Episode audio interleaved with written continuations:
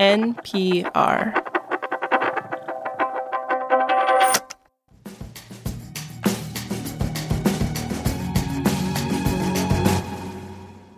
Back in the mid 2000s, Charles and Kathleen Moore decided to invest in a business. Now, they live in Washington state, but they had this friend who wanted to start a business in India, a company that would provide low income farmers with farming equipment. Here they are talking about it in a video for a libertarian think tank called the Competitive Enterprise Institute. We were really excited to be part of this company that was growing and reaching more and more people all over India. They invested $40,000, which gave them an 11% ownership stake in the company. It's like, wow, we are making a difference here to Indian farming.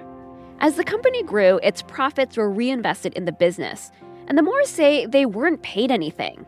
That's why they were surprised when, in 2018, they got a bill from the IRS for $15,000 in income taxes. If you haven't received any income, how can you be required to pay income taxes? The Moores paid the bill, but they also sued the US government and took the case all the way to the Supreme Court. This is the indicator from Planet Money. I'm Wailin Wong. And I'm Adrian Ma. In a few days, the Supreme Court will hear arguments in Moore versus the United States. And tax law experts think this case could be big.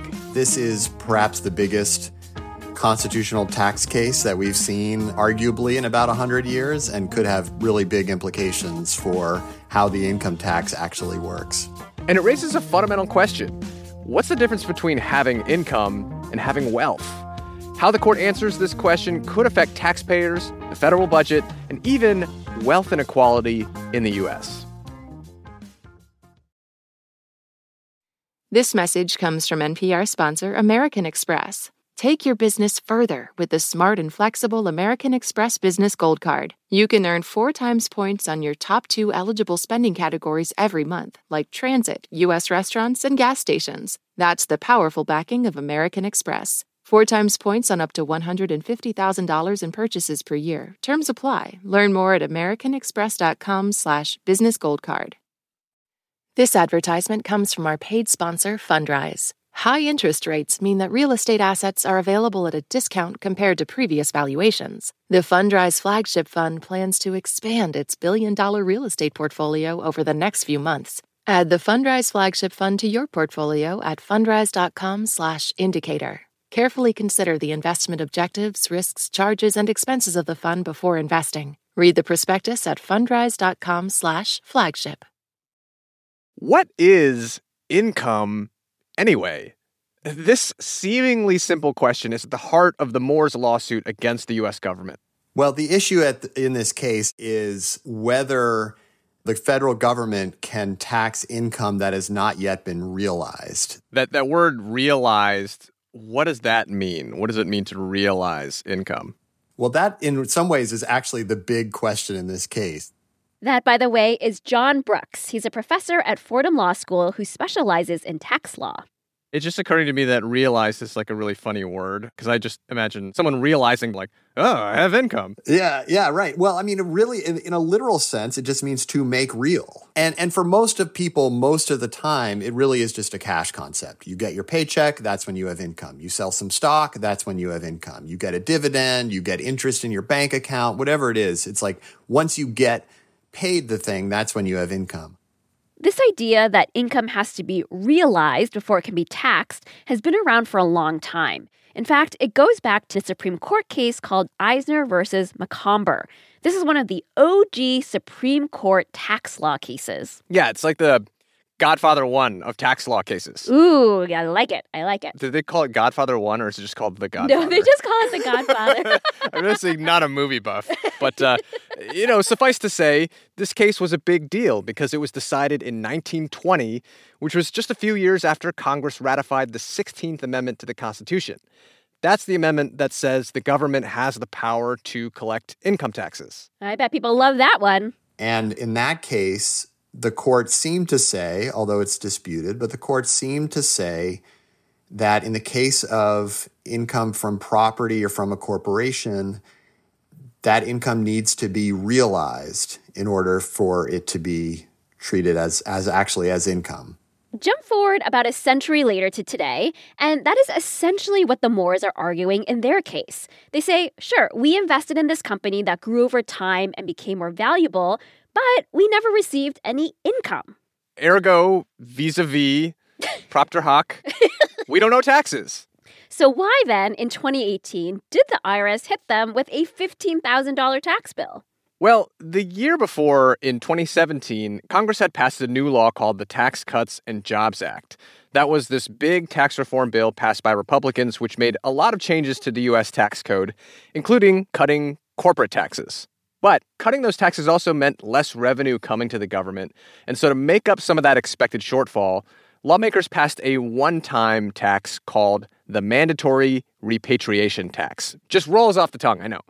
But basically, it was aimed at companies like Apple and Amazon, companies who for many years managed to avoid paying a lot of taxes to Uncle Sam by funneling a lot of their profits into overseas subsidiaries. So the mandatory repatriation tax essentially said we're going to treat those overseas profits as if you had transferred that money back to the States. Oh, and we will tax them too. Mm-hmm. And that is how the Moores ended up with this $15,000 tax bill. This mandatory repatriation tax says okay, well, you, the Moores, now have to include in your income for tax purposes those retained earnings that are still sitting in India. The Moores argue that the government is essentially trying to hit them with an unconstitutional wealth tax. And this is arguably the reason why this case could be one of the biggest tax law cases in a century. This is not really just about the Moores and their investment in their friend's Indian company. This is about Jeff Bezos. This is about Mark Zuckerberg, right? This is about Elon Musk, right? This is about people who have accumulated enormous amounts of wealth through the increase in the value of their property without, in a technical sense, having any taxable income. In recent years, Democrats in Congress and President Biden have proposed wealth taxes on the very rich. But if the Moores prevail the Supreme Court, the justices could decide that wealth taxes are prohibited by the Constitution. Now, John Brooks has actually submitted a brief in the case arguing that the Moores' legal arguments are wrong. And, and, practically, he believes that a win for the Moores would be sort of chaotic. A wave of litigation would happen from all sorts of companies who might say, well, if the Moores don't have to pay taxes on quote unquote unrealized income, then neither should we. Some tax experts, like Erik Jensen, on the other hand, take a different view. Eric also submitted a brief in this case, but he is siding with the Moores on this. I th- think the court should say something to the effect realization does matter. Eric is a professor emeritus at Case Western Reserve University. He says, first, look at the language of the 16th Amendment. That's the one that gave the government the power to tax individual incomes. It says it can tax those incomes from whatever source derived. Well, I think that means that that there has to be some real event that takes place, and if nothing has been derived, nothing is was distributed to the Moores, they didn't sell their shares, then we simply don't have income within the meaning of the 16th Amendment. Eric also says the Supreme Court's OG tax law case, Eisner versus Macomber, is still good law. Although that the scope of that case has been cut back uh, dramatically over the years, it has never been o- overturned. And finally, in response to concerns by folks like John, who say that a victory for the Moores could actually mean a whole wave of tax litigation, Eric says, so be it. If there are serious constitutional problems with some provisions in the Internal Revenue Code, I think those problems should be addressed. Yeah, there will be dislocations uh, if realization is explicitly determined to be a constitutional requirement. But hey, we can adjust. By the way, a decision in this case probably won't come down until mid 2024. Are you saying a decision will be realized in 2024? uh, I'm realizing that I probably should have. this episode was produced by Cooper Katz McKim with engineering by Sina Loffredo and Josh Newell. It was fact checked by Sierra Juarez. Kate Concannon edits the show, and the Indicator's a production of NPR. This is my voice. It can tell you a lot about me, and I'm not changing it for anyone. In NPR's Black Stories, Black Truths, you'll find a collection of NPR episodes centered on Black experiences. Search NPR Black Stories, Black Truths wherever you get your podcasts. Support for NPR and the following message come from IXL Learning. IXL Learning uses advanced algorithms to give the right help to each kid no matter the age or personality. Get an exclusive 20% off IXL membership when you sign up today at IXL.com/NPR.